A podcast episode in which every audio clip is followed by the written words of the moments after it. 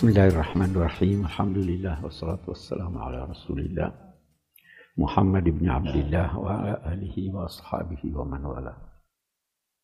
Bapak-bapak, ibu-ibu, saudara-saudara sekalian, Assalamualaikum warahmatullahi wabarakatuh. Uh, kita malam ini akan berbicara tentang puasa. Puasa ini atau menahan diri, menahan diri atau apa pun kita mau namakan, itu sebenarnya dikenal oleh agama-agama besar, bahkan oleh masyarakat umat manusia sampai sekarang. Ada tulisan Abbas al-Aqad, seorang cendekiawan Mesir kenamaan almarhum. Dia katakan eh, putra-putri abad ke-20 ini melakukan upaya menahan diri untuk tidak melakukan sesuatu yang biasanya dilakukan. Dia bicara tentang agama, agama Kristen kenal puasa.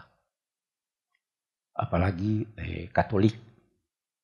Protestan walaupun tidak mewajibkan puasa tapi dia dia menganjurkan puasa agama-agama begitu. Buddha, Hindu, semua ada puasanya. Walaupun tidak sama dengan puasa kita. Kalau masyarakat Mesir kuno tidak boleh makan gandum, ada masyarakat yang tidak boleh ada sesuatu yang masuk melalui tenggorokannya walaupun ludahnya. Ah, susahnya ini. ya, karena ada pandangan tentang puasa bahwa itu untuk menyiksa diri. Menyiksa diri, melatih diri untuk tersiksa, sehingga jika datang musibah atau siksaan kita sudah terbiasa. Itu ada yang begitu. Itu tadi menjauhkan diri dari eh, kesenangan, dari kebutuhan. Orang-orang Meksiko kata Al-Aqad, itu kalau ada orang mati, ada keluarganya yang mati, dia puasa. Yahudi juga begitu. Dulu pada masa Nabi Daud, eh, Yahudi mengenal puasa 40 hari. Itu Nabi Musa, waktu mau itu, itu kan 40 hari. Tetapi orang-orang Yahudi sekarang, sudah tidak kenal puasa secara umum kecuali satu hari. Itu Yom Kippur. Yom Kippur. Itu ah kita bicara nih Yom Kippur itu hari yang mereka anggap hari pertobatan dan hari damai. Ah kita menyimpang. Mesir itu menang lawan Israel karena dia serang pada Yom Kippur. Itu serangan betul-betul mendadak tidak diduga, mereka puasa waktu Jadi agama-agama mengenal puasa. Eh, di abad 20 ini banyak yang puasa. Protes ada enggak? Mogok makan. Puasa itu menahan diri. Iya kan? Ibu-ibu mau langsing. Puasa. ada, puasa itu ada. Dan orang selalu berkata ada manfaat puasa. Tetapi buat umat Islam intinya puasa itu menahan gejolak nafsu. Bukan menjauhi, hanya ditahan. Itu nanti sebabnya kita akan lihat. Eh, kita tidak makan, tidak minum, tidak hubungan seks, itu dari segi hukumnya, hanya di siang hari. Malam hari, bagaimana? Boleh enggak hubungan seks? Disuruh. Ya kan? Wahilla lakum laylatas siyam arrafathu ila nisaikum hunna libasun lakum wa antum libasun lahunna. Alimallahu annakum kuntum takhtanuna anfusakum fataba alaikum. Dia ana Nah sekarang ayo lakukan itu. Iya kan? Karena kita hanya mengendalikan keinginan ini. Jadi saya kembali lagi berkata, kalau Anda cuma puasa, tapi tidak ada upaya untuk mengendalikan keinginan Anda, itu substansi puasa Anda tidak dapatkan. Nah itu sebabnya tidurnya, ini yang paling banyak kan itu toh. Habis sahur, tidur. Masih bagus kalau habis subuh. tidur bangunnya itu itu itu bukan puasa itu tidak ada imsak baik uh, mari kita lihat bagaimana Allah Subhanahu wa taala menyampaikan tentang kewajiban puasa itu. Menarik sekali itu ayat. Dia katakan, Ya ayyuhalladzina amanu. Wahai orang-orang yang beriman. Dia tidak katakan ya ayyuhal mu'minun. Orang yang punya iman walau sedikit diajak ayo puasa. Kalau mukmin kan itu kita pernah terangkannya mukmin itu orang yang sudah mantap imannya. Kutiba alaikumus siam. Diwajibkan kepada kamu siam. Allah tidak berkata saya wajibkan kepada kamu. Allah tidak berkata sesungguhnya Allah memerintahkan kamu berpuasa. Kutiba diwajibkan kepada kamu. Memang kita berkata Allah mewajibkan. Tetapi penggunaan kata diwajibkan ini tidak menunjukkan siapa yang mewajibkannya karena seandainya bukan Allah yang mewajibkan, kamu wahai manusia yang faham tentang tujuannya dan dampak baiknya kamu akan wajibkan untuk diri kamu. Buktinya eh, sekarang lah ada yang puasa itu. Oh, Tuhan tidak wajibkan kok puasa Senin Kamis. Tuhan tidak wajibkan kok eh, menahan diri dari ini dan itu. Tetapi kutiba alaikumusya. Baru dia katakan, nah kita lihat ini. Jangan anggap perintah siam ini itu hanya khusus buat kamu. Jangan anggap sulit kamu lakukan. Kenapa? Karena kama kutiba ala ladzina min qablikum. Sebagaimana orang-orang dulu sudah puasa. Baru dia katakan itu bukan untuk kepentingan Tuhan. Tapi itu untuk kepentingan kamu. La'allakum tattaqun. Supaya kamu terhindar dari segala sesuatu yang dapat membawa bencana untuk kamu. Jadi bukan buat Tuhan. Nanti kita kita baca itu as-saumuli. Kan ada itu hadis ya, puasa untukku bukan untuk Tuhan itu puasa. Itu harus di, harus diterjemahkan secara benar itu.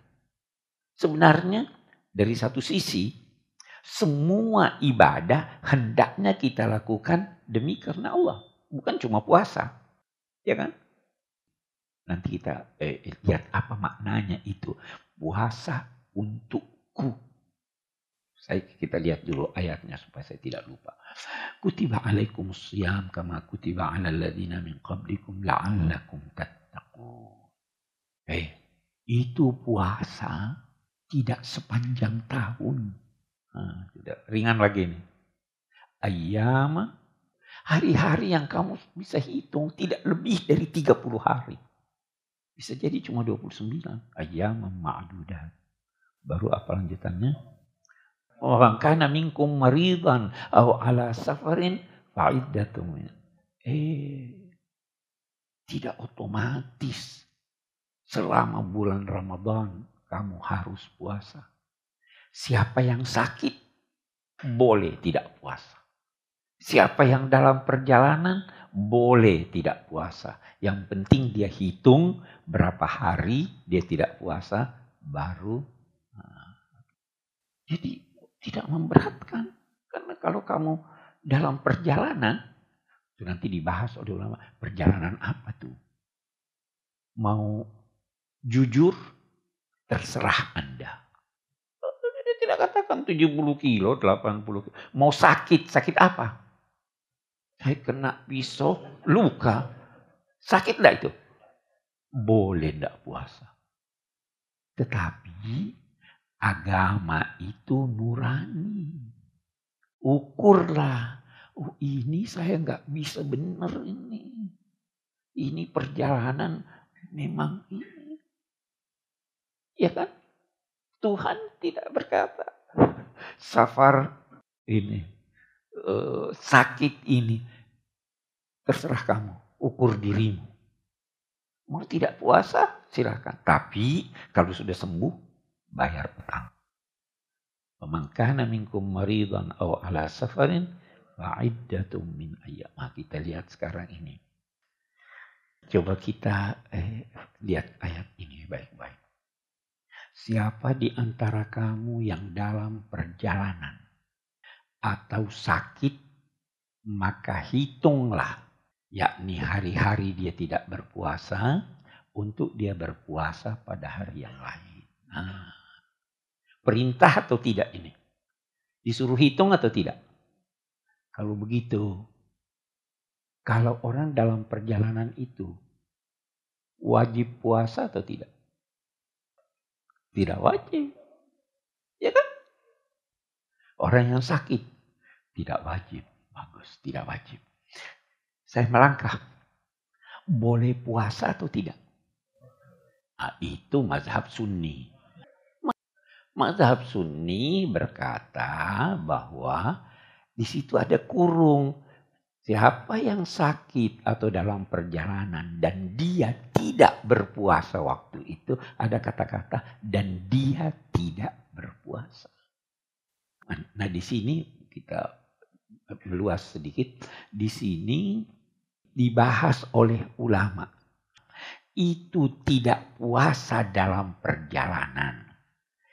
Karena letih atau karena perjalanan. Beda ya. Saya dari Jakarta ke Surabaya dalam perjalanan atau tidak? Oke. Letih atau tidak? Belum tentu. Kalau Anda tidak letih, boleh tidak puasa atau tidak? Nah, di sini masalahnya. Iya kan? Masalahnya di situ.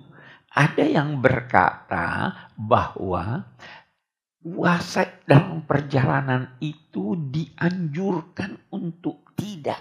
Baik Anda letih maupun tidak letih. Karena penyebabnya adalah perjalanan. Ada yang berkata itu dianjurkan untuk tidak. Kenapa? Karena meletihkan. Mau pilih yang mana terserah. Nah, Quran tidak jelaskan. Nabi pun beberapa hadis berkata laisa minal birri siyamu fis safar. Bukan bukanlah suatu kebajikan orang yang berpuasa dalam perjalanan. Tapi ada yang berkata perjalanan dulu beda dengan sekarang. Ya kan? Tapi tidak usah dipersoalkan. Mangkana minkum maridan au ala safarin fa'iddatun min ayyamin ukhra. Wa 'alal ladzina yutiqunahu fidyatun ta'amu miskin. Allah seakan-akan berkata begini. Saya sudah beri kamu kemudahan soal puasa. Bukan hal baru. Cuma beberapa hari yang kamu dapat hitung.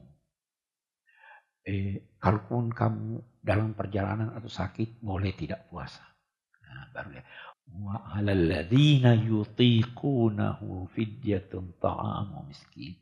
Orang-orang yang merasa sangat berat kalau berpuasa, dia boleh tidak puasa bayar fidyah saja.